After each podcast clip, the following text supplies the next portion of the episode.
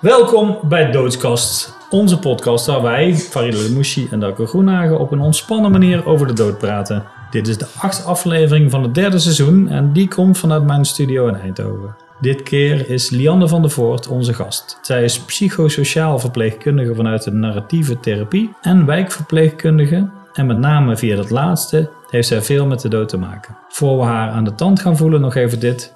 Vind je het wat? Like ons even in je podcastplatform. En wil je meer van ons of andere podcasts weten? Check doorklink.nl. De titel van de podcast is dit keer Bitter in de mond maakt het hart gezond.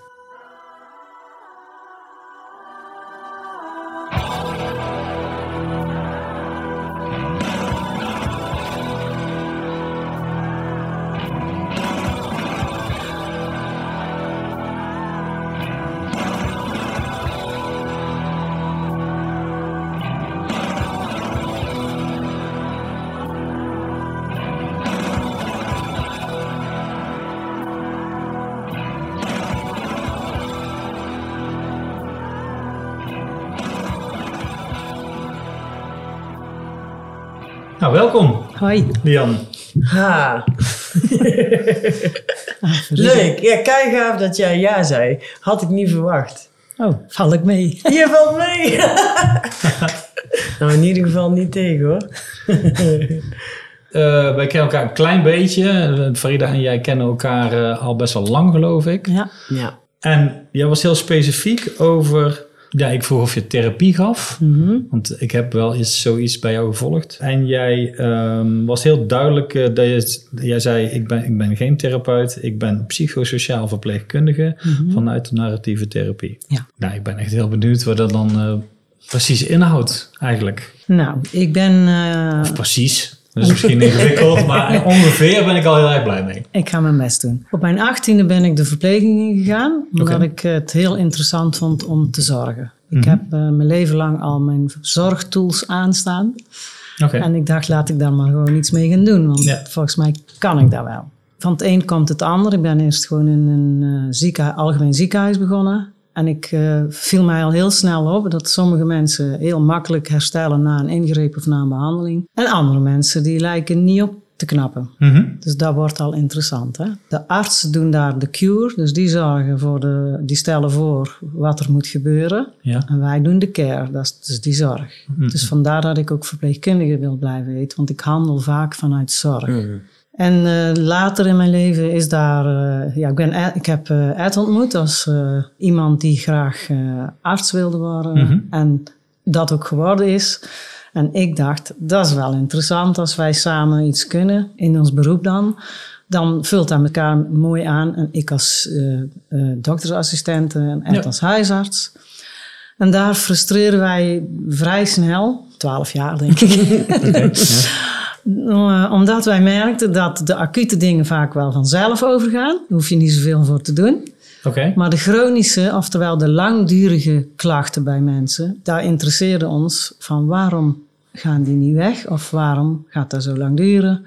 En als je vragen hebt, krijg je soms antwoorden, maar ontstaan er weer gelijk tien nieuwe vragen. Als eh, dokter of als patiënt bedoel je dan? Als, als bij, bij iedereen. Oké, Dus, uh, bij als- allebei de partijen. Bij alle partijen, als je vragen hebt, krijg je wel eens een antwoord, maar dan Mhm. komen er vaak weer nieuwe vragen. En dat was ook soms frustrerend, want wij mensen, denk ik, zoeken over het algemeen naar de echte oplossing of naar de echte oorzaak en denken dan, daar kunnen we iets aan doen en dan lossen we het op en dan moet het klaar zijn. Ja. Ik denk dat ik daarin wat genuanceerder ben geworden. En Mhm. misschien ook wel realistischer, ook door de dingen die ik zelf heb meegemaakt. Maar ik ben mij gaan verdiepen in het verhaal rondom een klacht. Want de medische wereld, bij mijn weten, neemt niet het verhaal rondom de klacht mee.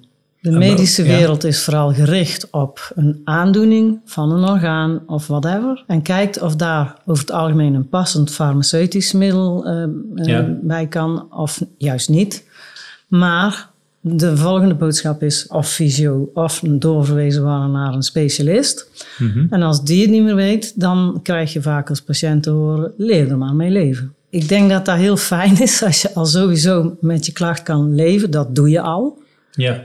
Ja. Maar het is wel heel prettig als je er goed mee kan leven. Maar wij ontdekten dat een deel van de mens miskend wordt als je het verhaal rondom de klacht niet meeneemt. En dat je niet gaat kijken met de patiënt wat de betekenis is voor die persoon van die klacht. Mhm. En dat het zou kunnen zijn dat dat een andere betekenis gaat krijgen als je ervaart dat die klacht iets duidelijk wil maken. Dus die klacht is niet zomaar, een, meestal denk ik niet alleen maar een toevalligheid. Het kan, ik weet het niet, maar heel vaak wil die klacht wel iets duidelijk maken. En wij vertalen dat naar narratief, een verhaal. En we spreken dan ook op een narratieve manier in de vorm van bijvoorbeeld, wat wil het lichaam je duidelijk maken? Mhm. Want ze komen bij ons echt met lichamelijke klachten. Ja. Er zijn in principe geen eh, praktijken waar mensen komen, ben knijterdepressief, wil je me daar eens bij helpen? Mhm. Wat wel gebeurt, is dat mensen, als wij systemisch gaan kijken naar een klacht, want een persoon heeft een klacht, maar die staat nooit op zichzelf. De familie, de directe betrokkenen hebben altijd ook te maken met die klacht. De persoon draagt de klacht en de mensen om de persoon heen verdragen mee. Mhm. Nou, en als je die mensen er vaak bij betrekt, en dat is wat ik doe, wat wij doen, ja, dan denk ik dat we meer kans hebben op bewustzijn, waardoor we beter gaan begrijpen wat die klacht ons duidelijk wil maken. Oké.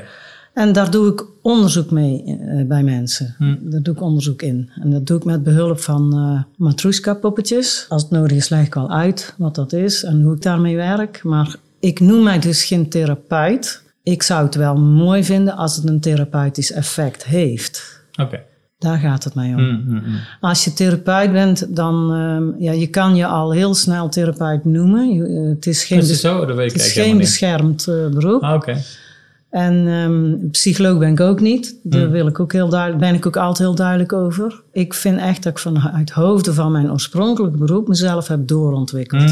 Oké. En dat wil ik erbij houden. Ja, oké. Nou, dus dat wordt al een heel stuk duidelijker. Ja. Voor mij in ieder geval. Ja, nee, dat snap ik ook helemaal. Ik kan het helemaal volgen. Ja, Wat ik een beetje in hoor is, is dat zeg maar in de, laten we zeggen, mag, zou ik het reguliere gezondheidszorg, is daar, is daar Zeker, zeg? Dat daar zeg maar, zeg maar echt een beetje naar een symptoom, de, hoe zeg je dat, de uitwerking van, van, van de klacht, die zich in het fysieke systeem eh, manifesteert. Ja.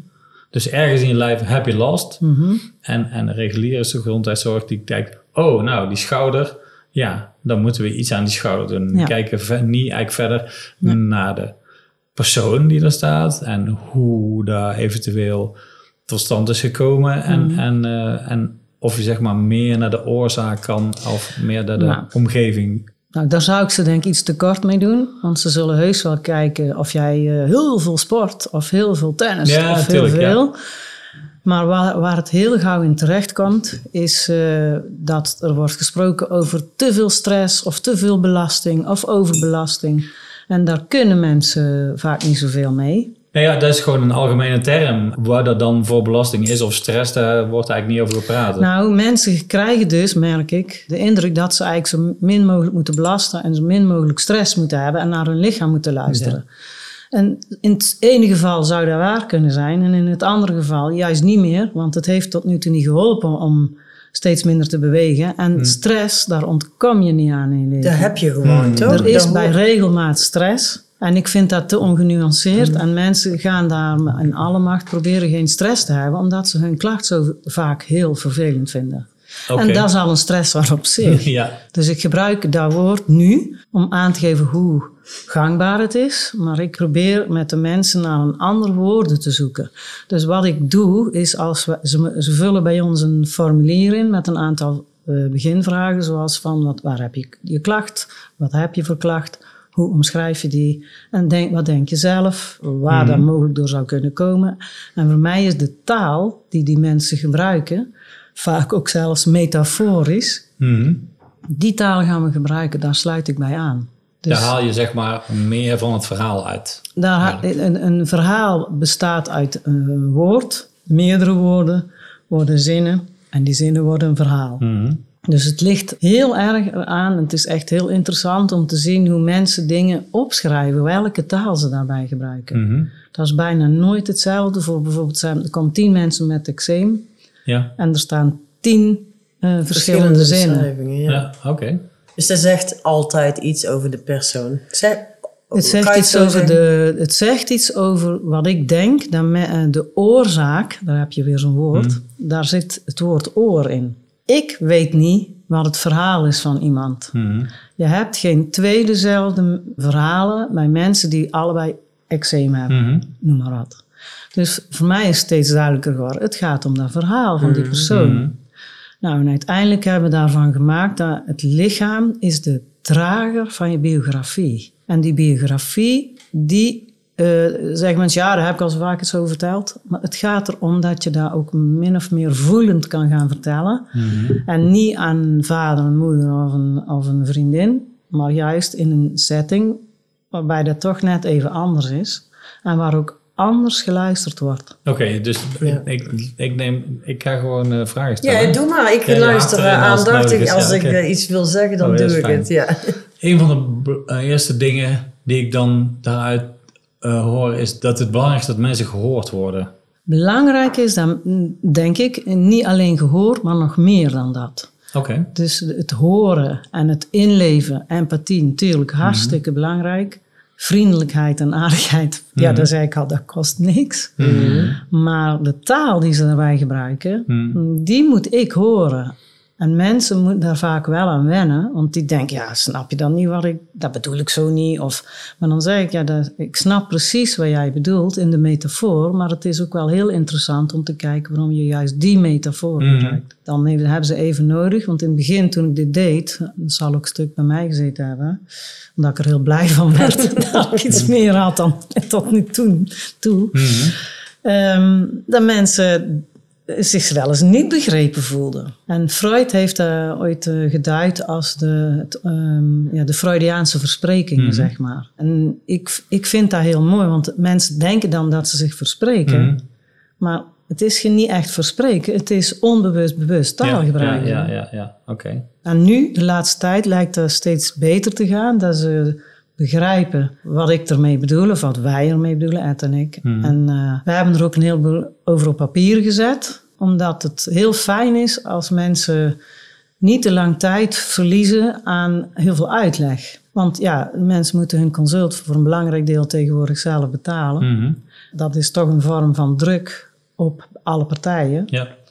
Maar het, voor mij betekent het in ieder geval werken. Dus niet zo van, ja, die cliënt, die patiënt, die mankeert wat, ik ga wel achterover Nee, zitten. jij gaat ook aan de gang. Wij Of- willen, ja. ik wil een samenwerking. Ja. En ik wil een contact. En ik wil zeker ook mijn inspanningen leveren met plezier. Mhm. Maar de ander moet ook mee kunnen in dat verhaal. Dus ik Ja. moet heel goed aansluiten bij de mens die voor, naast voor mij zit. Ja, wat ik dan heel mooi vond wat je net zei, was dat een, een- het lichaam eigenlijk het- de biografie van de mens behelst. Draagt. Ja. Ja, Nog eenvoudiger gezegd, taal woont in ons. oké. Ja, ja ik vind dat biografie dan wel mooi en, en natuurlijk ook met het oog op de, op de dood.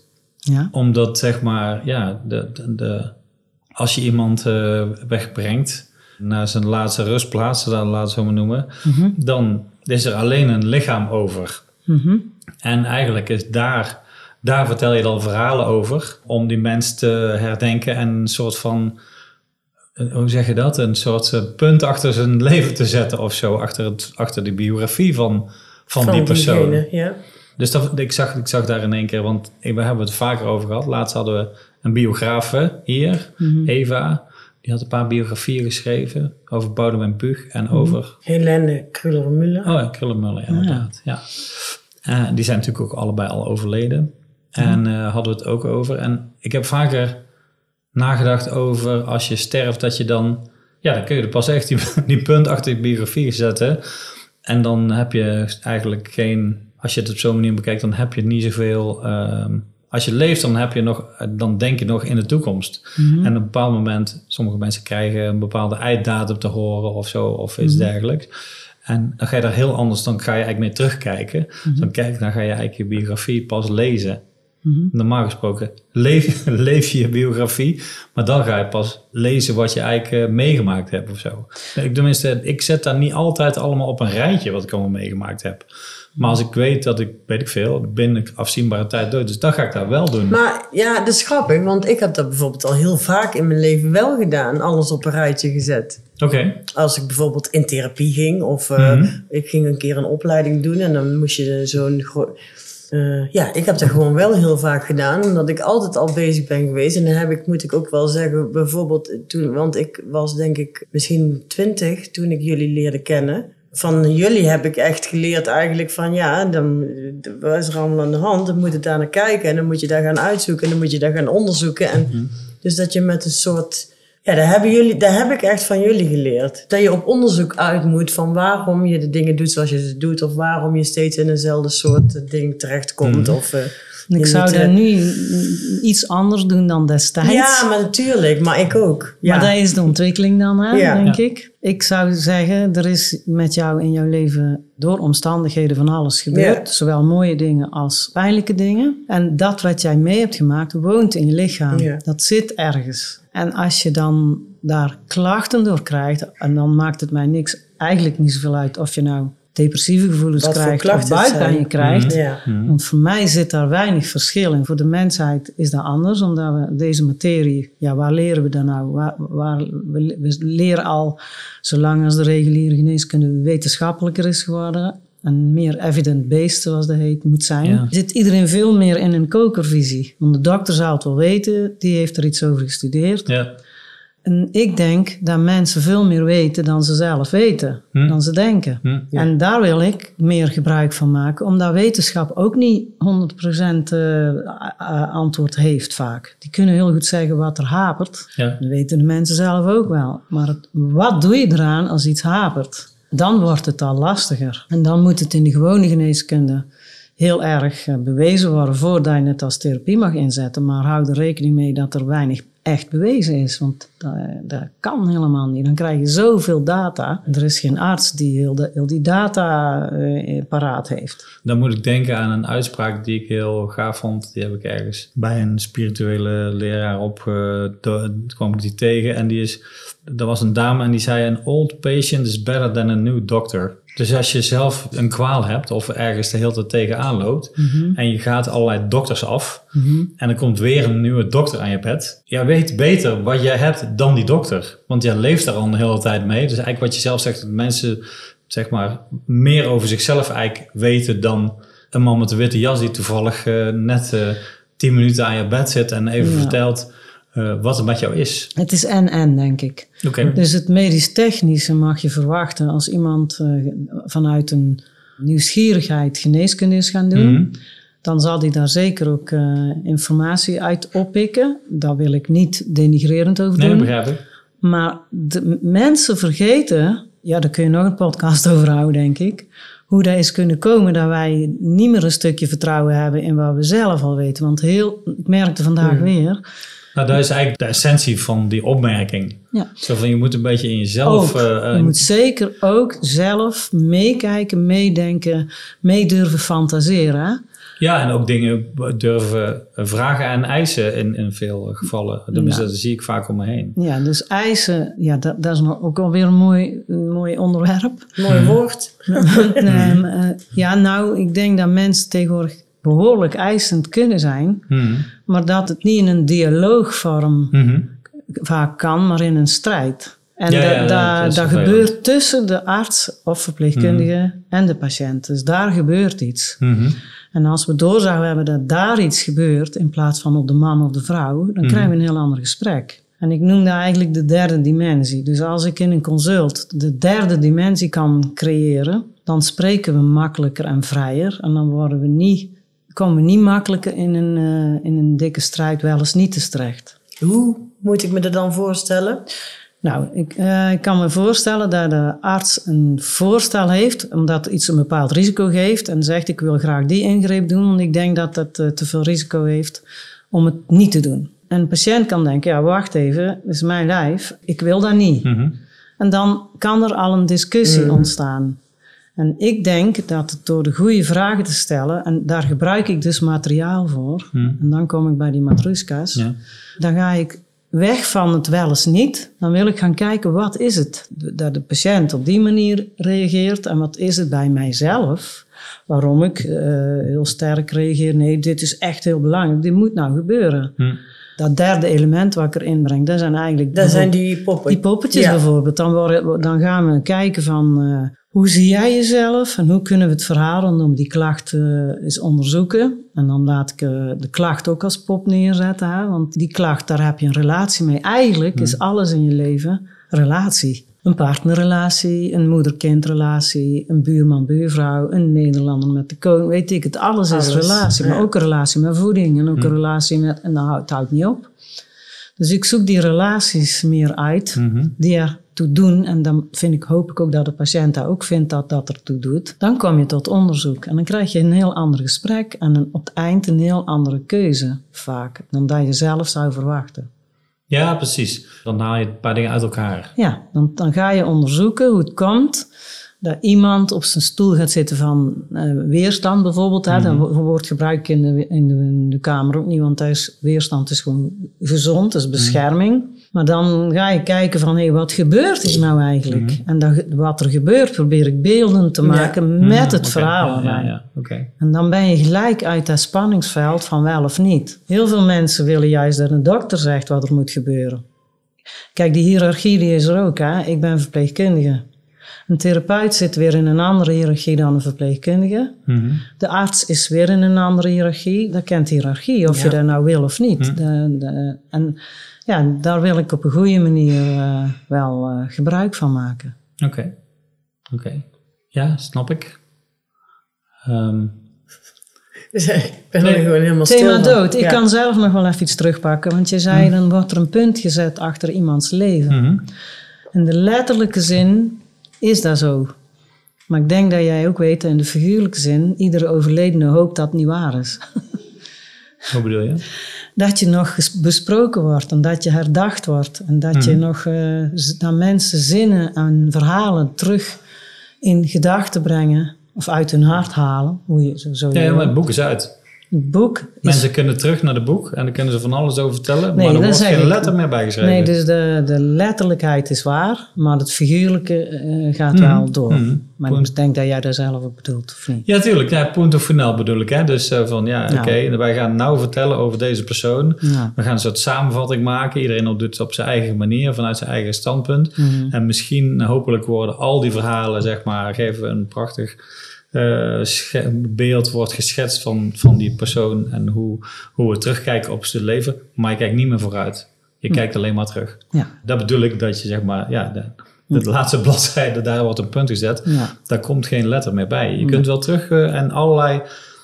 Hè, een tijd geleden is een vriend van mij, een tatoeëerder, overleden. Daar heb ik, eh, ja, ik heb bijvoorbeeld in mijn studio hier een aantal spullen van uit zijn, zijn shop en zijn collectie eh, overgenomen.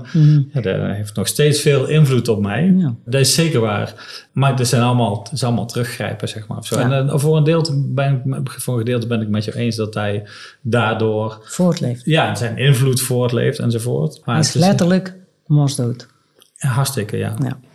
Ja, in feite. Oh ja, oké. Wat wou Nou, je zeggen? nee, nou, ik zit er gewoon even over na te denken. Van ja, dus, dus de- een leven wat stopt, aards eh, leven wat stopt, gaat gewoon door. Als je, neem je mee. Maar ik kwam er laatst wel achter, dat is even heel terzijde, dat ik in één keer eh, bedacht over Celine bijvoorbeeld. Van, eh, die groeide in mijn, herin- of in mijn eh, gedachten ook mee. Maar dat is dus helemaal niet zo. Dus die is doodgegaan op zijn zoveel. Mhm. Dus die is nou grijs en weet ik veel wat. Maar daar is die, ja, de, Oh, Dus- op die manier. ja.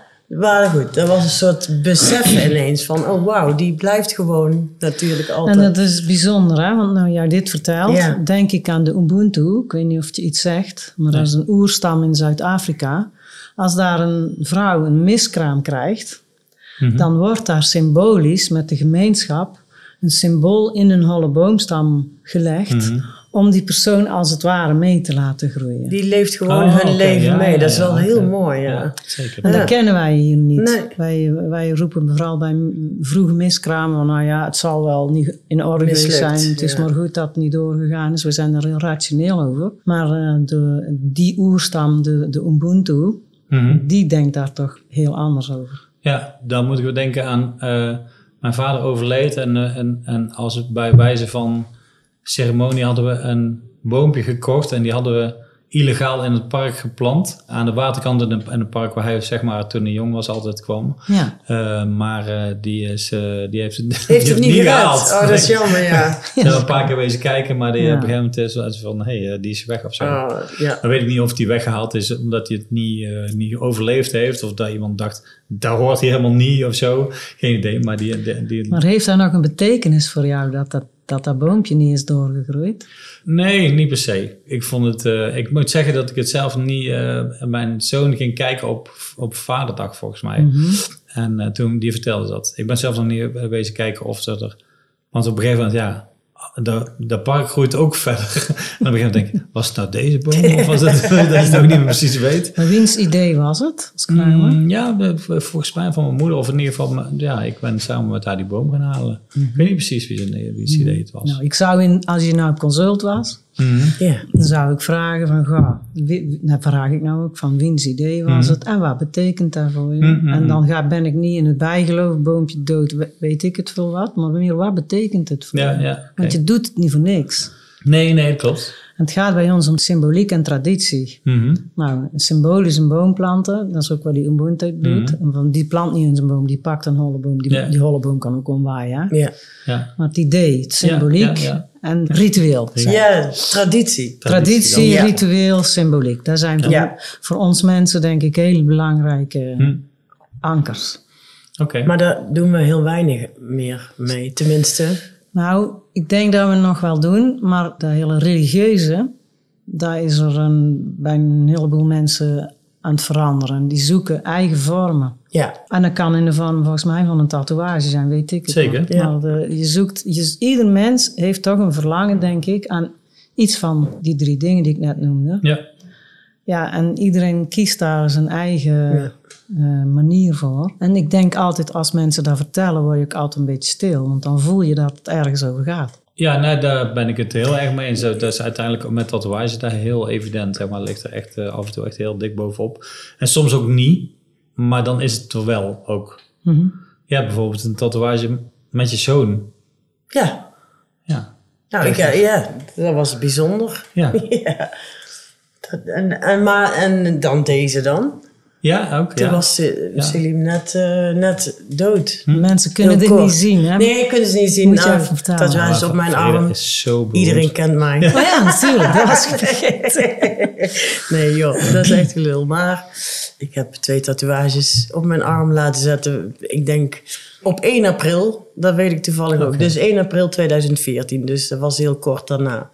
Dus dat was heel, eh, die staat, ja, qua, in, of hoe zeg je dat? Intensiteit, heftigheid, was dat wel heel, eh, vond ik heel eh, heftig. Een soort sfeer die er ook hing en Ja. dan muziek en je bent in zo'n gekke staat en zo. Dus dat heeft wel, eh, ja, dat is, en dat is mooi, want daar kijk je met een soort heel goed gevoel op terug. Ik. Ja, dat zijn fijne dingen. Ik hou wel van ehm, ceremonies of eh, Symboliek, symboliek. Ja. traditie. ja, heel erg. Ja. Het is wel interessant, want Slim was daar ook heel erg van. Ja, Maar dat geeft, dat geeft dan een soort van af, zeg maar. Omdat hij daar heel veel werk nee, en- dan maakt het nog, nog dat bedoel je Ja, toch? ja, ja, dan dan maakt het, het, eh, nog eh, intenser, zeg intenser. maar, ja. ja. zeker. Ja. Dan heeft Ja. hij je eigenlijk die symbolen al aangereikt of zo. En dan, hoef je die, dan kun je die overnemen. Ik kon eh, gewoon zo, eh, ja. Ja. Nee, maar alles dan, hè? Maar goed, Ja. dat, dat, dus dat, ja. Nee, maar dat- dat- wat, Maar ik, wat ik ja. bedoel te zeggen is... als je dus een heel symbolisch rijk leven leidt... of je daarin verdiept of daar heel veel aandacht en, en eh, energie in stopt... zoals Salim deed, dan blijft er heel veel van over. Snap je een beetje wat ik bedoel? Nee. Nou ja, ik, ik bedoel... ah, ja, Ja, het had ook kunnen zijn dat je aan Salim dacht dat je RTL 6 opzij wil zetten. Want dan vond hij het vet om, eh weet ik veel, show Ja, te jij hebt het over, over herinneren of over hoe je Nee, nee, ja, iets, nee, iets als, herinnert. als, dus Salim heeft heel veel tijd en, en moeite besteed aan het symbolische leven. Hmm. Aan de, in, in tekst en in muziek en in tekeningen en symbolen. Die heeft hij vormgegeven. Mhm. Dat was een heel belangrijk onderdeel van zijn bestaan, denk ik. Of in ieder geval van jullie band ook onder andere. En dan blijft er een heel, eh, dat blijft een heel eh, scala aan dingen over. Als je zeg maar dus overlijdt, dan zijn er allerlei symbolen die voor hem vertegenwoordigen of die hij voortgebracht heeft, zeg Mm. maar. Dus dat, dat is heel rijk en daar kun je heel erg fijn uit putten, zeg maar. Dus je kunt daar een tatoeage van zetten.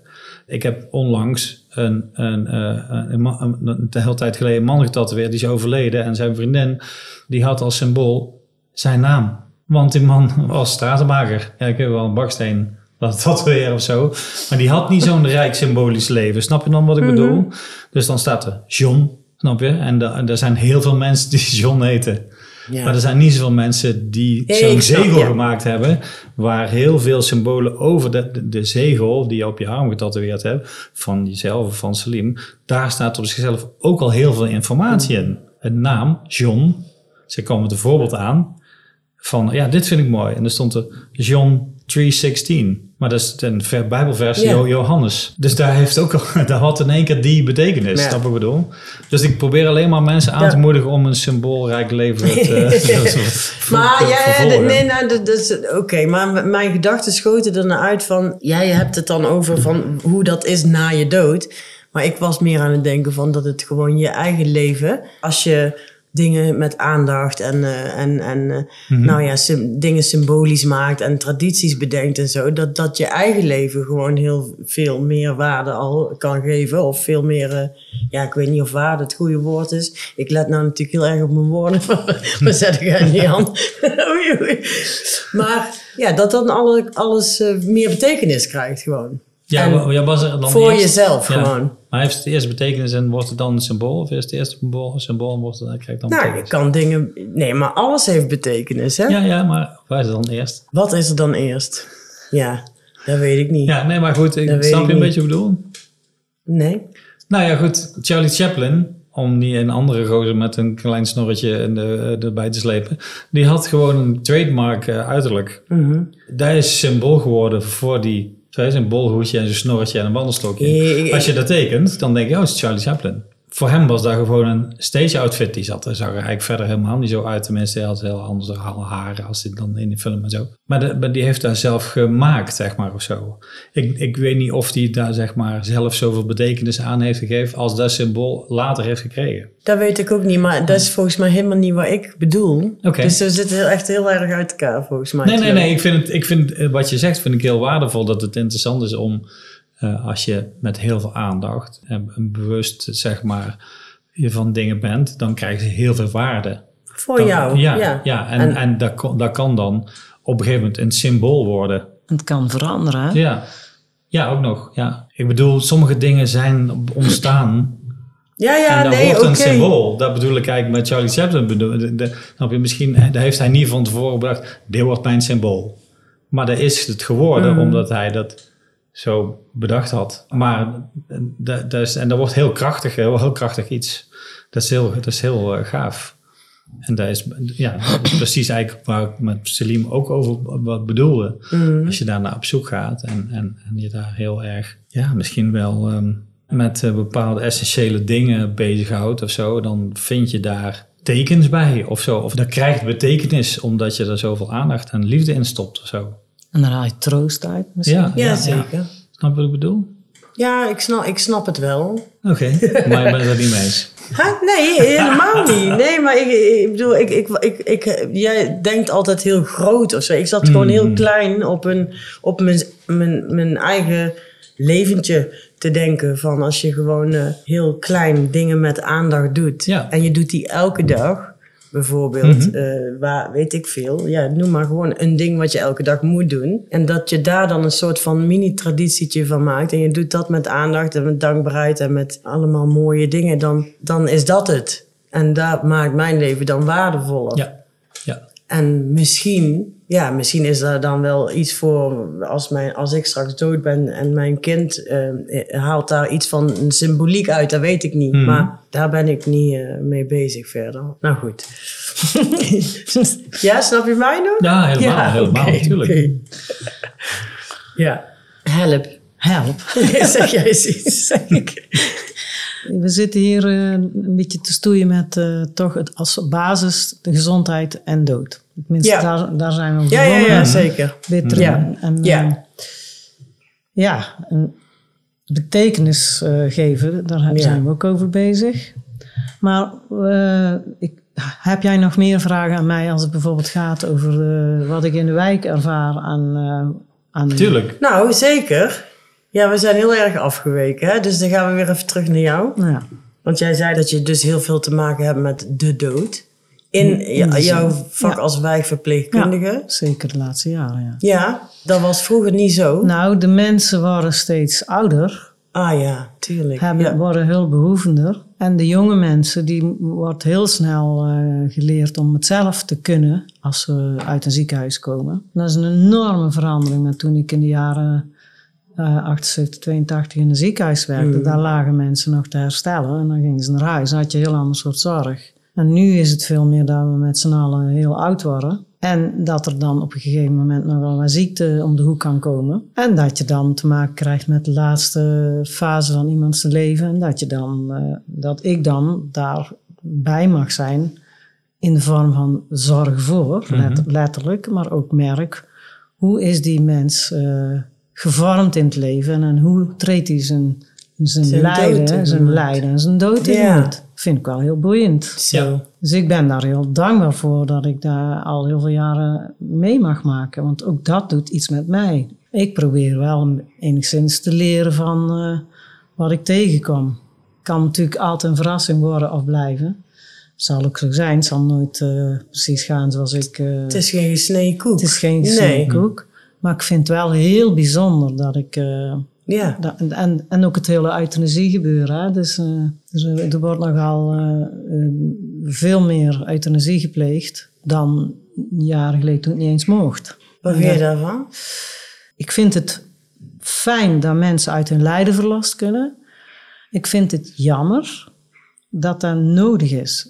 Ja, dat, leg, Ik zou willen, en dat is een, misschien wel een utopie, misschien ook niet, dat we zodanig kunnen begeleiden dat iemand een natuurlijke dood kan sterven. Daar zou ik iedereen toewensen, inclusief mezelf. Dus dat het draaglijk is. Ja, omdat ik toch merk dat dat, ja, althans voor mij, hè, Mhm. ik was opgelucht toen ik een keer bij een patiënt zat die eh, zou de dag erna euthanasie krijgen. Zijn kinderen vonden dat heel moeilijk. Ja, die hadden het bij hun moeder al meegemaakt, die twintig jaar jonger was. En die kinderen die waren een beetje obstinaat van. En toen was ik daar met die man over een babbelen. Zo van, waarom waren de kinderen daar nou zo, zo van, door van slag? En dat gesprek, dat was een heel mooi gesprek geworden. En zo mooi dat hij rustig van werd en dat hij geen euthanasie meer bleek nodig te hebben. Nou weet ik niet of dat door een gesprek kwam natuurlijk, dat weet ik niet. Maar die kinderen waren zo blij. En ik ervaar dat hetzelfde misschien wel als geboren worden. Ik word altijd heel blij als een babytje geboren kan worden zonder al te veel kunst en vliegwerk en ingrepen. En datzelfde heb ik bij mijn eigen vader in zijn sterven gezien. ja. Ik vond dat zo mooi dat dat vanzelf ging. Vanzelf. En dat is geen lijdensweg geweest, maar sterven is wel een kunst. Mhm. En ik zou willen dat wij, dat wij die kunst verstaan nog, van hoe dan. Dus, Kun je dat leren? ja, dat weet ik dus niet. Ik denk alleen dat in die tijd dat er nog veel religie was en de mensen de ziekenzalving kregen en de heilige oliesel, mm, al die rituelen. Ja. Wat ik toen hoorde van oudere mensen is, was dat ze vaak heel rustig werden na, na die handelingen. En was het sterven misschien wel makkelijker. Wie zal het zeggen? Dat houdt mij wel bezig, ja. Ik wens mensen geen doodstrijd, maar het is wel werken. Ja, je moet er wel voor doen. Ja. Ja, er is, eh, er is, eh, dus ik, ik heb er geen, in die zin, ik zie dat het voor vooral ook omstanders en de patiënt zelf een opluchting kan zijn als iemand geweldig ligt te lijden met een lange ei. Dat het dan mag. Dus ja, ik kan, ik, het is niet meer weg te denken. Maar ja, de andere kant is, ik wens zo vurig dat het eigenlijk niet nodig zou zijn. Of je nou jong bent of oud. En ik heb een, ook een sterven meegemaakt van een eh, meisje van 24. Die heeft mij ook heel erg aan denken gezet. En die was heel haar leventje al behoorlijk bang voor van alles en nog wat. Zij was geen eh, meisje naar een, eh, wat mee kon functioneren in de maatschappij zoals de, zijn er gemiddelde mensen. Zoals, zoals je eigenlijk eh, wel vaak ziet, dat kinderen gewoon aan basisschool kunnen. Nou, dat kon bij haar niet. Maar zij had een enorme wijsheid bij zich. En die kreeg eh, te horen dat ze uitgezaaide kanker had. En dat ze niet lang meer te leven had. En van die casus heb ik zo enorm veel geleerd.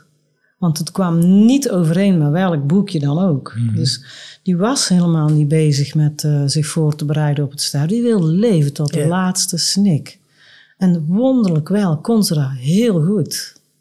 En daar heb ik maanden, dag in, dag uit, voor gezorgd. Dat was mijn buurmeisje. En zij wilde ook niet dat ik een witte schort aandeed. En zij wilde geen verpleegkundige die zich als zodanig uitgaven. Dus dat was zo puur en zo oprecht. En dat, dat zal ik nooit vergeten. Dat zit in mijn hart. Mhm. En die is heel rustig gestorven. De- En iedereen dacht, vrijwel iedereen om haar heen dacht, nou dat wordt een euthanasie, want het was verschrikkelijk.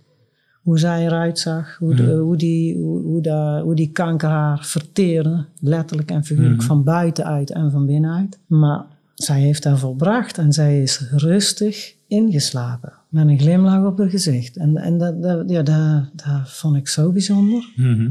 Dus het zet mij wel aan het denken. En ehm, die heeft eh, ik heb wel pijnstilling gehad op een gegeven moment. Hè, want ja, dat was, eh, dat was eh, wilde ze eigenlijk ook niet. ze wil niks. Toen hebben we gezegd, nou, dit, nu moet je jezelf wel misschien helpen. En later bleek dus waarom ze geen pijnstilling wilde. Dat is ook weer het verhaal. Haar vader had eh, pijnstilling nodig gehad bij enorme rugklachten. En die was eh, heel puur in zijn opmerking over die morfine. Zo, daar ga ik kapot aan, weet je zo. Hè? Dat had zij gehoord. Dus die associatie met morfine was bij haar ja, niet, zo pret, Ja, niet zo prettig. Dus ik kan begrijpen dat zij eh, daar misschien wel om die reden niet wilde. Mhm. En op een goed moment heb ik gewoon die, eh, die pleister in mijn hand. Zeg, kijk, en nou zit hij op jou. En, en, en zei, "Huh? is dat alles? Dus die was in één keer, eh, die had er zo'n voorstelling Ja, die gehad. En die zat hem, huh?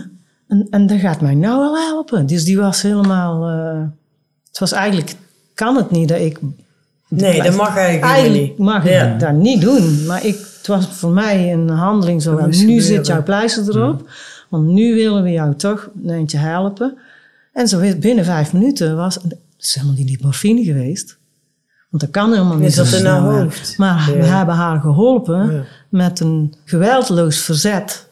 Zo noem ik dat. Het is geweldloos, maar het is wel verzet. En zij was in één keer... Hè, is dit alles? En die was helemaal blij. Dat is wel mooi. En dat zal ik ook niet makkelijk vergeten. Want omdat, omdat ik het ook heel spannend vond om dat toch zo te doen. Mhm. Ja, ja je hebt gewoon ge- je, jouw intuïtie, of is dat intuïtie? Nee, heb je over nagedacht? Nee, ja, Hoe ging dat het is, dan? eh, ik weet nooit hoe dat precies werkt, maar het valt je in. Ja, het gebeurt. Dus ik, da- ik, eh, het was een... En nu doe ik het. Dus het gevoel van en nu. ja. Want het was afschuwelijk. Ze gilde alles bij elkaar. En ze was, het was echt niet meer te harden. Toen dacht ik van, ja, en nu moet ik dit doen. En ze zag het en ik zei, en nu krijg ik pleister. En ze was binnen vijf minuten ontspannen en sliep. Ja, en dan denk ik gelukkig. Want ja, het is, het is, het is ook maar een experiment, hè, of dat je ja. mag doen of niet. Voor hetzelfde geld peutert ze meteen eraf. Want hij zat op een plek waar ze hem er zo af kon halen. Dus- Maar dat, gaat dan, dat kan ze dan toch ook doen? ja, ze had hem er gewoon af kunnen halen. heeft ze niet gedaan. Ja, dat is natuurlijk Ze niet zei, hè? Is dit alles? En, oh, en ik voel me nu al beter. Dus die spanning Mhm. die die medicatie steeds maar opriep, want er werd al heel lang gezegd, gebruik nou meer medicijnen, want dan help je jezelf mee. Maar dat, dat was geen denk aan. Als je zag wat die een kracht organiseerde om tot de laatste dag met haar pijn, en die moet heel veel pijn Mm. gehad hebben, zelf nog op de rug van haar vader, weliswaar, maar zelf nog de trap afliep, terwijl Mm. er, was, het was, er was bijna niks meer over van haar. Oké. En ik denk van, wauw, wa- wat zit er een hoop kracht in mensen, ook. Ja. Ja. ja, ik heb ook al eens iemand gezien die kanker had en die ook veel kracht had. Maar dat kwam alleen door de agressie. Om te vechten tegen de ziekte en tegen doodgaan en tegen... Ja. En, en, maar die brokkelde daar volgens mij nog veel harder door af. Ja, dat maakt... ja. Mhm. En dan kun je ook heel veel kracht genereren. Ja. Maar dat is dan, dat voelt heel, iedereen om, om haar heen voelde dat, of ervaarde dat, voelde dat als heel negatief. Maar dan kun je nog heel taai, heel taai blijken. Ja, en het mooie is, en dat, dat is wat ik dan in de wijk probeer, om, niet in het, eh, om daar niet al te veel eh, te veranderen, maar daar contact mee te maken. Mhm. Dus dat je contact probeert te krijgen en te horen waar iemand, eh, waar hij boos over is. Wat er is, ja. En, en, en waarom die dan zo boos is. En dan snap je dan niet dat je dood gaat. Natuurlijk, ik snap voor een eind dat je boos bent, maar misschien is er nog wel iets anders waar je boos over bent. Nou, Mhm. nou, dan probeer ik dat te verbreden. En dan komt er heel vaak veel meer dan alleen maar ik ben boos, want ik ga dood. Ja, tuurlijk. Ja, nou, dat vind ik er mooi aan, dat, dat ik een inkijkje krijg in iemand zijn... Want dat is heel intiem, hè? Mhm. Als je bij eh, iemand bent die zijn, zijn laatste ja, levensfase is begonnen, dan, eh, ja, dan, dan is dat, voel ik dat als heel intiem. Nee, dat is hartstikke intiem. Ja, dat is de uur van de waarheid. En dan zei ik ook al tegen mensen dat ik het heel fijn vind om voor ze te zorgen. En dat zij daarmee ook betekenis aan mijn leven geven. Mhm. Mhm. Dus eh, je moet, als ze zeggen, ja, ik ben zo afhankelijk en ik kan niks meer. Ik zeg, maar ik ben ook afhankelijk van jou. Mhm. Jij maakt mijn leven daar ook eh, voller mee. Ja, Dat, dat bedenken ze vaak zelf niet. nee, maar dat is misschien ook bij, niet- bij niet iedereen het geval. Niet alle mensen die aan je bed staan, die voelen, die ervaren dat zo. Dat zou kunnen. Ja. Of die geven je... verbinding, geven- die ja, oh, ja, of die geven je daar niet mee. Misschien vinden ze dat wel, maar die gaan... Maar, maar dat wat je er zelf voor krijgt, het is een, het is een wederkerigheid. Hè? Dus je, zij zijn afhankelijk en, en, en dat is heel vervelend, want we zorgen liever voor een ander dan dat er voor ons gezorgd wordt over het algemeen. Maar ik zeg, ja, ja, jij bent er ook voor mij. Je maakt mijn Ja, leven zo ja. ook eh, heel waardevol, doordat ik dit mag doen met jou. Ja, dat is zeker waar. In die laatste fase zijn, eh, dan, komt, eh, dan komt de meeste wijsheid eh, van mensen echt, tenminste, dat heb ik wel een paar keer gemerkt. Hm. Dan, eh, ja, ik weet niet. Dan, dan wordt eh, de waarheid eh, naakter of zo. Ja, dan worden Vallen mensen wel vaak puurder. Dan doet dat het er gewoon ja. heel erg toe. Puurder dat is, en, dan, en weten, halen steeds meer de essentie. ja. Ja, Ik denk dat de essentie van het leven zich aandient nog meer. Ja dat denk ik ook, tuurlijk. En, en dat is super. En dat- ik ben het met je eens, heel waardevol en heel... Ja. Ik weet niet precies hoe ik... eh, ik had net een woord voor en dan ben ik het kwijt. Dan zal het wel gelogen zijn. Nou, er valt in ieder geval een hoop... eh, ja, dat zal wel. Je kent mij Dat is heel ik zomaar. Nee, dat is heel zomaar altijd, hè. Oh, oma, ja, jouw oma. Mijn omaatje, ja. Ja, daar valt een hoop flauwekul weg of zo. Eh, dan- gaat het echt over de essentie inderdaad. Ja, ik moet het nou denken. Ik weet niet of dat jij dat nog weet. Kijk nou naar Lian. Hmm. Maar ehm, toen dus mijn oma op sterven lag, die had ook kanker. Zeg maar die laatste twee weken of zo, die waren echt best wel... Ja, ik, dat was voor mij in ieder geval de eerste gene die ik eigenlijk echt zag sterven. Die had allemaal pijn en eh, die ging met die armen omhoog. En, en dat was echt moeilijk. ja. ik vond het heel heftig. Onrust. ja. Ja, heel erg. Heel veel onrust. Ja. En ehm, ik had eh, toen heel erg het gevoel van, ja, kunnen we haar, geef, geef haar iets, want wat, is, wat moeten we hier nog mee? En ik, ik Ja. weet niet, ik vond dat heel moeilijk om te zien. En dan kwam de dokter en daar had ik daar ook tegen uitgesproken, geloof ik. Maar eh, ja, dat ging niet. Ze, kon, ze moest gewoon doodgaan en dat moest gewoon, zeg maar, Natuurlijk. oh, natuurlijk gaan gebeuren. Maar je kan wel... De arts heeft de keuze samen met de mensen die daarbij betrokken zijn... om wel de onrust eh, te behandelen. Maar de vraag is... Ik weet, ik weet never nooit of die onrust alleen maar motorisch het lam legt. Ja, of en dat hier en ook dat het zit. hier binnen ook zo is. Dat weet je dus niet meer, Ik nee, weet op dat niet. moment. Dat klopt, ja. Dus je kan iemand van alles geven en dan vertrekt hij geen spier meer. Maar de artsen zeggen wel, daar weet hij helemaal niks meer van. En dan denk ik, en hoe weet jij Ja, dat? Ja. wie, wie, wie kan ons dat vertellen? Hè? Ja, dus dat zijn dingen die je goed moet bespreken, denk ik. Met je familieleden. Al voordat je überhaupt eens ooit eh, ziek bent. Maar ja, Ja, we hebben met corona gemerkt dat er toch een hoop paniek eh, Ja. ontstond. En eh, dat men er toen achter kwam dat de dood een toch veel te onbesproken onderwerp hey, is. daarom zitten wij ook hier onder andere. Want Ja. dat is zo. Ja, nou, en dan wil ik het niet speciaal over die coronatijd hebben, want er komt er veel meer bij kijken. Maar het is wel waar, denk ik, dat wij als mens, als we dat willen, toch eens vaker daar iets over, eh, Ja, over eh, dat we ons daar eens mee, een beetje meer mee bezighouden. Want dat deden ze vroeger wel meer, denk ik. ja. Ja, en dat is vanuit die religie, hè? Ja, in welke zin precies dan? Want ik bedoel, is het, werd er vroeger wel gepraat over je wensen of hoe je het Kon ziet? Of, eh, Die wensen kon je niet, want die, de nee, dat was gewoon al van waren tevoren bepaald. Ja. Maar mensen waren meer berustend in het feit dat dood bij leven hoort. En die hadden veel meer natuur om zich heen. En die, hadden, die zagen ook, eh, eh, wat weet een kind in de stad nou van, van de natuur. Ja, maar dan heb je het over, over wie, welke generatie of zo heb jij het dan? Ik, ik heb het dan over, mijn, over de generatie misschien 100 jaar geleden. Ja. Kleinschaliger. Gewoon toen alles Eh, nog, ja. Toen iets meer allemaal in zijn gevoel, omdat de techniek er niet toereikend was. En dat er toen toch wel meer mensen jong overleden, omdat men niet kon levensverlengen of Mhm. om- omdat eh, de techniek het niet kon verlengen. Dat was me- veel meer een onderdeel van En het dus leven. was het nog een meer een onderdeel Ja. van het leven, onder Ja. andere, Ja, ja, ja. denk ik. Ja, ja, Nou, het is natuurlijk wel zo dat de religie, daar, daar is gewoon, natuurlijk is het, eh, weet ik veel, het is een heel groot filosofisch vraagstuk. En de religie probeert daar heel veel antwoorden op te geven. Oh, maakt niet uit welke religie, maar die, de, de- als onderwerp is een belangrijk onderwerp in welke religie dan ook. Ja, Dus daar wordt veel over gepraat en over eh, bedacht en zo.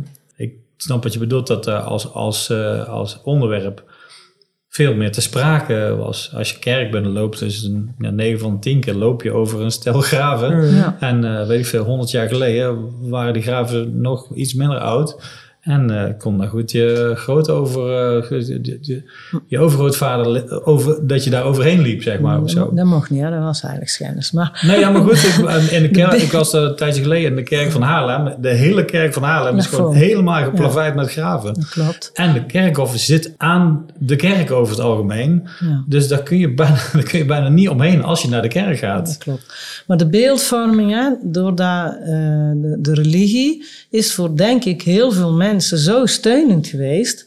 Dat ze nog altijd heel spannend vonden als ze doodgingen, denk ik. Want niemand weet tenslotte wat er gaat gebeuren. wat er gaat ja. gebeuren. En waar wij niet weten, dat vinden we toch wel heel lastig soms. Waar jij net vroeg aan mij, doe, je dit voor de eerste keer, is dat niet spannend? Ja.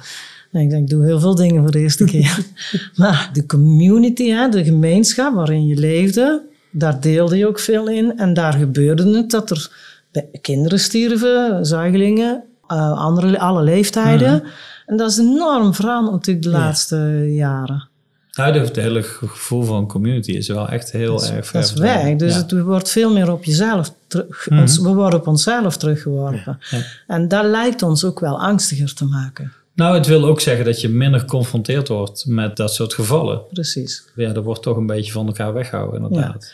En toen kwam corona bijvoorbeeld. En toen werd in één keer iedereen hartstikke bang. Want oh mijn god, het was een virus wat ons allemaal naar de Filistijnen zou helpen. En daarin vond men elkaar tijdelijk. Ja. Want er was een, Een een gezamenlijk- eendracht ja. in, die, in die beginweken. En mensen die uitgetreden waren uit de, uit de verpleging, die gingen weer terug. ja. Gingen weer helpen, schouder aan schouder. En ik, ik denk, wat gebeurt hier? In ieder geval, ja, Hmm. maar dat, dat beklijfde niet echt. Dat is Nee. weer afgekalfd. Dat snap ik voor een deel ook wel. Een stuk misschien niet. Ik heb niet al te lang over nagedacht. Maar eh, ik vond dat wel bijzonder. Dat, dat toen in één keer eh, eh, nee, weer schouder aan schouder elkaar Hmm. ergens doorheen aan het helpen waren. En toen, ja. Er moet gewoon iets heel ergs gebeuren. Dus eigenlijk. Nou, ehm, Ja, of je- Dit, of met- je dit noemt is een- samenhorigheid en wat iedereen allemaal... Of je noemt de gezamenlijke vijand. Dat kan ik, dat kan ik zeggen. Kan ook. Gezamenlijk. Ja, Ja, ja. Gezamenlijk. En Zo werd het ook gebracht, hè? Ja, het was een oorlog tegen het virus. Ja. Nou, ik vind het heel, heel bijzonder dat je oorlogstaal gebruikt bij een virus. Hm. Maar dat is ook weer een podcast waardig. Maar Ja, daar kunnen we echt heel lang over praten. heel lang. De, de zandloper is bijna leeg. Ja, maakt niet uit. Maar mij viel dat toen wel op. Dat ik dacht, hé, hey, dit is wel, eh, eh, Ja. eh, wel heel bijzonder. Dat mensen elkaar weer weten te vinden. Dat vind ik heel fijn dat je daar een heel positief ding uithaalt. Ja, Want voor mij heeft die, heeft die hele periode, met name na dat begin, na die Samargo, heeft daar heel veel negativiteit in mij. eh, eh, eh, Mhm. ben ik ja, tegen aangelopen of heb ik in mezelf gevonden of in andere mensen. Ik weet niet precies eh, waar het verkeerd ging. Mhm. Maar ik heb daar een hele, hele nare smaak aan overgehouden. Eh, op, op- nou, dat kan op van allerlei manieren gebeurd zijn. Maar, maar ehm, ik vind het wel fijn dat je daar nog een, dat je daar een positief ding uithaalt. Want dat is inderdaad zo. Mhm. Die saamhorigheid en... en eh, was maar tijdelijk, hè? Ja, bedoel, maar er wel. bereidwilligheid en zo was Ja. echt heel groot. Heel groot. Ja, dat klopt. Maar goed, het hele coronagedoe is lang niet voorbij, hè? Er zijn nog... Nou, nou eh, goed, ik bedoel te zeggen, ik vind, ik vind het dan fijner om het over het positieve onderdeel te hebben. Ja, Want dat negatieve nou, dat is ook wel kennen eens fijn, heel- ja. ja, hartstikke fijn. Dat vind ik goed dat je dat, dat je Ja. dat erbij haalt. ja. En Je ja, zou het gewoon vergeten dat het zo is dat, eigenlijk. dat ja. bedoel ik te zeggen, ja. Ja. Dat iedereen, eigenlijk de alle meningen eh, bijna allemaal gebaseerd waren op het idee dat je het geheel helpt, zeg maar, of zo. Mhm. Of het nou wel of niet, of dit of dat. Iedereen had het, het idee van ja, maar daar helpt, wat ik doe, helpt het beste. En dat is een positieve instelling, zeg maar, of zo. Maar goed, eh, eh, anyway, die angst was enorm voor onder mensen, zeg maar, of zo. En ik ben wel met je eens dat, dat eh, het toen wel bleek dat de gemeenschap, zeg maar, eh, dat, dat er heel weinig gemeenschap eh, is. Ik denk, of gemeenschapszin, Zin. zeg maar, of zo. Ja. En ik denk ook bijvoorbeeld dat mensen daar soms wel eens jaloers over zijn, over mensen die wel een geloof hebben. En die dus met een gemeenschap bij elkaar komen. Zeker. En eigenlijk is het wel heel interessant, want in een democratie is het zo dat hoe, hoe groot die gemeenschap is, hoe meer macht je hebt of hoe meer invloed je hebt. En hoe individueler iedereen is, en hoe, hoe, groter je, hoe groter je groep is, hoe meer je kan, eh, ja, hoe, meer, hoe groter je stem is als eh, in een democratie. Eh, en als iedereen individu- individualistischer is en ik ga niet met jou praten over waar ik ga stemmen, want dat is mijn ding en zo. Ja, ik, soms zou ik dat best willen. Met eh, tien man in een kamer gaan zitten en eens even gewoon wat, wat standpunten doornemen van dit of dat. En, en dat hoeft helemaal niet. eh, nou ja, eigenlijk een beetje zoals Eva dat burgerberaden ook eh, uitlegde. Nou goed, ik woon in Eindhoven in een wijk waar heel veel buitenlanders zaken hebben, restaurants enzovoort. En ik denk dat ik wel eens daar vlak voor de verkiezingen langs een fiets ben en ik dacht van, hé, hey, hier zitten veel mensen bij elkaar. En volgens mij zaten die gewoon daar bij elkaar om over de politiek te praten, over waar je zou kunnen stemmen. Dat mis ik wel echt, zeg maar. Dat, dat de mensen ja, gewoon bij elkaar gaan zitten. Maar dat is ook wat er gebeurd is. Er is een enorme polarisatie toch duidelijk geworden. En polarisatie op Mhm. zich is niet erg. Maar als je het over, over die verschillen, die, die spanningsvelden mag Mhm. hebben. En dat mocht niet. En dat mag nog steeds niet. Nee, dat klopt. En daar zit denk ik de pijn. Dus dat je, dat je een andere ervaring hebt, dat je een andere beleving hebt, dat je gezien hebt dat er gecensureerd wordt. Mhm. En dat iedereen over in dezelfde kam geschoren wordt. Hè. Iedereen is een wappie Ja. en iedereen is gek en iedereen gelooft in desinformatie en, en iedereen complottheorieën. Het is zo eenduidig geduid en er is geen ruimte geweest voor Nee, het is een zwart heleboel of wit, mensen ja. die, die toch wel wat zeer genuanceerder Ja. over dachten, maar Ja. daar wel vragen over hadden. Ja. En dat ging over dood. En voor dood moest alles wijken. Dat klopt. Ja, en dan denk ik, zijn er nou echt zoveel sterfgevallen? Kijk, in die eerste, Mhm. we hebben toen eh, best wel oversterfte gehad in die eerste ziekteperiode. Mhm. En daarna werd het al eh, makkelijk minder, Ja, ja. voordat er überhaupt een, over een eh, mRNA-behandeling, eh, want ik noem het geen vaccin, het Nou, is een mRNA-techniek die toegepast werd, experimenteel. En tot de dag van vandaag zien we nog steeds oversterfte. Ja. En we mogen er geen vragen over stellen. Mhm. Dan denk ik, wat is dat? Dat maakt dat je iets mist. En dat je zoekt naar, naar mensen die, waarbij het durf, waarbij je durft zeggen: hé, hey, wat denk jij hiervan? Of lees jij hier iets over? Mhm. En niet dat je gelijk wordt eh, gestigmatiseerd. Nee, dat was heel ingewikkeld. Je Ja. wordt meteen gestigmatiseerd. Ja, dat vind ik toch wel. Ik wil die anderen ook horen waarom hun zo bang zijn. Maar ik wil ook dat ik mag vertellen hoe ik de dingen. Ja, ja en, en ook die angst voor de dood, zeg maar. Dat, dat heeft Enorm. grote motivatie voor mensen. Om meteen, oh zo, ja, gaan er mensen dood? Nou, dan geef ik alles maar op. Nou, de, de, de, de, de meest indrukwekkende fantasie is, is mensen proberen via, ja, dood is, laat ik het anders zeggen, dood heeft zoveel impact op mensen. Mhm. Daar stopt ooit het denken wel eens, denk Ja. ik. Dan, dan geven ze het over, want ze Ja. weten het oh, niet. Ja, ja. Dat snapte ik ook wel. Hè? Als je dan hoort dat het een A-status kreeg. Mhm. Dat ik toen dacht, wow, we hebben hier een soort ebola. Ja, De helft valt dan ongeveer dood. ja, En toen na een aantal weken bleek dat ik nog steeds niemand kende die eraan overleden was. Denk wanneer Ja. is dit een A-status geworden? ja, ja, ja. Enzovoort. Dus dan ga je steeds meer zoeken en denken. En dan kom je andere dingen op het spoor. Maar het is inderdaad eh, de, misschien de, voor veel mensen taboe op de dood, die daar, eh, ja, dan slaat de paniek toe. Gewoon. Ja, en dat is die community die je mist, denk Ja. ik. Om dat samen te dragen Ja. en dat samen te kunnen doen. Dan wordt het milder, denk ik. ja, en ook gewoon het moment dat je samenkomt en bij- ja, ik zal maar even een cliché voorbeeld geven, dat er een man op een kansel staat en die zegt, zo, vandaag gaan we het hebben over de dood. En dan iedereen dan zit te denken, oh shit, gaan we, oké, nou gaan we daarover nadenken.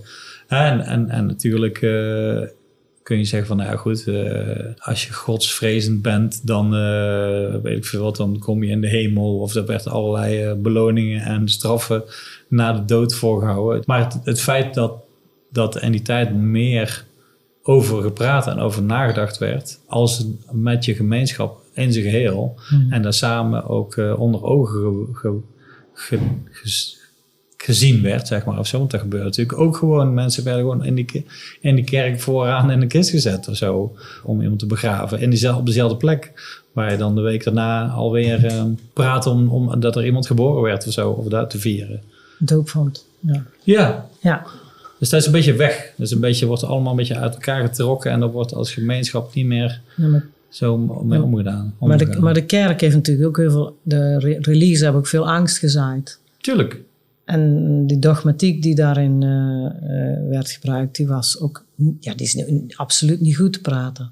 Nee. Maar het ging er maar vaak over van hoe werd het geïnter- hoe interpreteerden de mensen het zelf en kregen ze er toch een soort van rust in. Dat heb ik Mhm. bij mijn eigen ouders ook kunnen zien. Ze hadden hartstikke veel eh commentaar eh, op hoe het er allemaal aan toe ging in de kerk, maar ze bleven hartstikke geloven. Oké, oké. Oh ja? Ja, Bidden die nog bijvoorbeeld of zo? die, die waren nog vaak aan het bidden op hun manier. Ja, ja, ja. kwamen niet meer iedere week in de kerk. Dat vonden ze ook niet meer nodig. Maar op het eind van hun leven heeft het, eh, heeft het ritueel ook wel weer iets met hun gedaan. Ja, ja, wij ja, hadden- ja. wij- wij- ja, de pastor bij zijn moeder kwam niet, want die was te bang voor, eh, Die wilde geen voor corona. infectie. Maar bij ons pa wel. Ja, dat is toch wel iets. Nou, bij ons pa was hij te laat ook, maar die wilde wel komen. Ja, En ja. wij hadden aan ons pa verteld van eh, de pastoor is onderweg. Is dat, ja, ja, wat grappig. hè. Mijn, oma, mijn oma die had er dan weer helemaal niet. Die geloofde niet meer. Nou, Die was afvallige. ja, dat kan, maar dat, ja. Ja, nou ja, goed. Dat is ook maar net wa- wat, Wat je mee hebt gemaakt, Ja, ja. precies. Maar er zou... Wat denk je dan... Ja, oké, ik weet niet. We zijn al heel lang bezig. Ik zit te denken van wat moeten we dan doen? Wat, wat, zou, wat is er toch nodig om eh, dus weer gemeenschap te creëren? Nou, ik geef heel snel antwoord. Ja, graag. Want het is de tijd drinkt ook. nee, maakt niet Ik uit. vind zelf, eh, wat mij heel erg helpt, is, dat, eh, is Matthias de Smet. Ja. Ken je hem? ja. Nou, die heeft in de tijd, in het begin al heel flink gesproken. Mhm. Die heeft zijn mond open gedaan. Die heeft een analyse gemaakt van wat er mogelijk aan de hand zou kunnen zijn. En zijn boek, De Psychologie van Totalitarisme, Mhm. ja, dat heeft mij enorm geholpen om te begrijpen wat er is, zonder dat klakkeloos allemaal maar over te nemen. Maar het, het raakte mij gewoon heel diep. En ik ben steeds blijven volgen. Als hij, als hij weer ergens kwam, dan ging ik weer luisteren van wat heeft hij nou te vertellen. En iedere keer kwam er wel weer iets nieuws bij. En dat vond ik heel mooi. En, en hij zegt, wat belangrijk is, dat we waarachtig En oprecht te blijven spreken tegen elkaar, want dat geeft verbinding. Dus niet pleasen of niet maar denken van ik ga ondergronds en ik, eh, ik, ik, ik, hij is blijven spreken, oprecht. Mm-mm. En hij heeft eh, uiteindelijk gezegd, toen ik hem de laatste keer hoorde van, dat is niet uiteindelijk, maar ik hoorde hem de laatste keer zeggen van, ik ben bereid alles te verliezen, maar niet mijn menselijkheid. Want die man is echt wel in zo'n zwaar weer terechtgekomen. Die is zo verketterd met alles wat hij eh, op papier heeft gezet en hoe hij het vertelt. En dat vind ik wel dapper. Dat is zeker dapper, ja. En eh, daar moet je lef voor hebben. En ja, de, hij, you walk what you talk en dat doet hij. Ja, ja. Nou ja, sowieso de oprechtheid. Dat dat proberen wij eigenlijk gewoon eh, altijd een open gesprek te voeren met alle mensen die met elkaar of met alle mensen die hier aan tafel, bij ons aan tafel zitten of zo. En heeft, iedereen heeft dan zijn eigen. Ik weet niet, ik, heb- ik krijg toch wel regelmatig re- reacties van mensen die de podcast. Ja, die daar. Dat is voor hun een soort bezinningsmomentje Ja. of zo. Nou, dat is, ja, fijn. Dat is voor mij ook zo. Ja. Als, ik, als ze het maken. Maar, maar eh, ja, ik krijg toch wel, eh, ook wel terug. Of mensen die zeggen, oh fijn, er is een nieuwe doodskast. Terwijl, ja, dat is misschien helemaal niet per se... Een, in, in veel kringen is het helemaal niet per se een fijn, fijn onderwerp Nee. of zo. Maar, maar blijkbaar eh, ja, is het in, in zo'n vorm dan wel heel prettig om daar aandacht aan te besteden of zo. Ja. Echt wel tof. Kan ik me wel iets bij voorstellen. Ja, toch? Ja, Ja. gaaf. Nou, dat komt omdat we gewoon oprecht spreken, jongen. Ja, Waarachtig. Waarachtig. Nou ja, dat probeer ik toch althans. ja toch? Ja, zeker. Ja. Tuurlijk. Ik heb vandaag niet zoveel gezegd, merk ik. Maar dat maakt Het was niet wel uit, raak, wat gezegd. Oh, dat wel. ja, we zouden nog zo dus een uur door kunnen praten, Liam, denk ik. Makkelijk. Ja, in, in wat wij nu besproken hebben zitten allemaal thema's waar Ja. je weer een nieuwe podcast over zou kunnen maken. Maar ehm, dus misschien eh, zou je dat nog een keer willen doen, of niet? Het kan ooit voor herhaling vatbaar zijn. Dat je denkt, ik kom hier nog een keer. Ik zeg, keer. ik zeg geen nee. Kijk, dat is Ja, goed. dat is fijn. Ja. Alleen als ik hele vervelende reacties Ik denk dat dat wel mee zou zijn. Nee, dan nog. Dan Ja, dan zeg ik, wie hadden jullie nou toch? Nee. Ja, nou, maar- dat- maar dat lijkt me ook fijn. Als dat Dat, een keer ja, dat mensen gewoon mensen, dat mensen zeggen, wat was dit? Dat vind ik ook gaaf. Ja, ja, ja. Dat, we- dat we het zelf ook hebben. Zeker, maar ik, als ik op Twitter kijk ja. hoe mensen elkaar Nee. afmaken, Oh nee, maar daar moet op. je niet op kijken. dan denk ik echt, Ja. we zijn toch wel ver heen. Nee, maar dat is echt, eh, dat vind ik ook. Ik vind ja. prima dat mensen... het- dat is juist leuk als je, als je andere, andere gedachten erbij krijgt. Of denkt, wat zegt hij nou? Dat is interessant, want Ja. daar houdt de dynamiek erin. Ja. Ik hoef niet per se allemaal gelijk te stemmen. Maar als ze maar niet... Je moet ze- het niet afmaken. nee, je moet, moet wel met respect. Ja. Maar daar is ver te zoeken op social media Social vaak. media, ik schrik daar steeds Ik, van. ik kom er niet meer, want ik kan er niet Wow, tegen. ik denk echt van, hoe, hoe is het mogelijk? Ja, ik vind het verschrikkelijk. Ja. Maar daar heb, het, heb, ik, heb, heb ik het Ja, al eens vaker ja, een, zeker. rant over gedaan. Mhm. Maar dat, dat, eh, ja, dat is echt afschuwelijk, vind ik. Hoe mensen echt kunnen doen. Dankjewel, Lian. Ja, bedankt. Super fijn. Heel erg bedankt. Zo.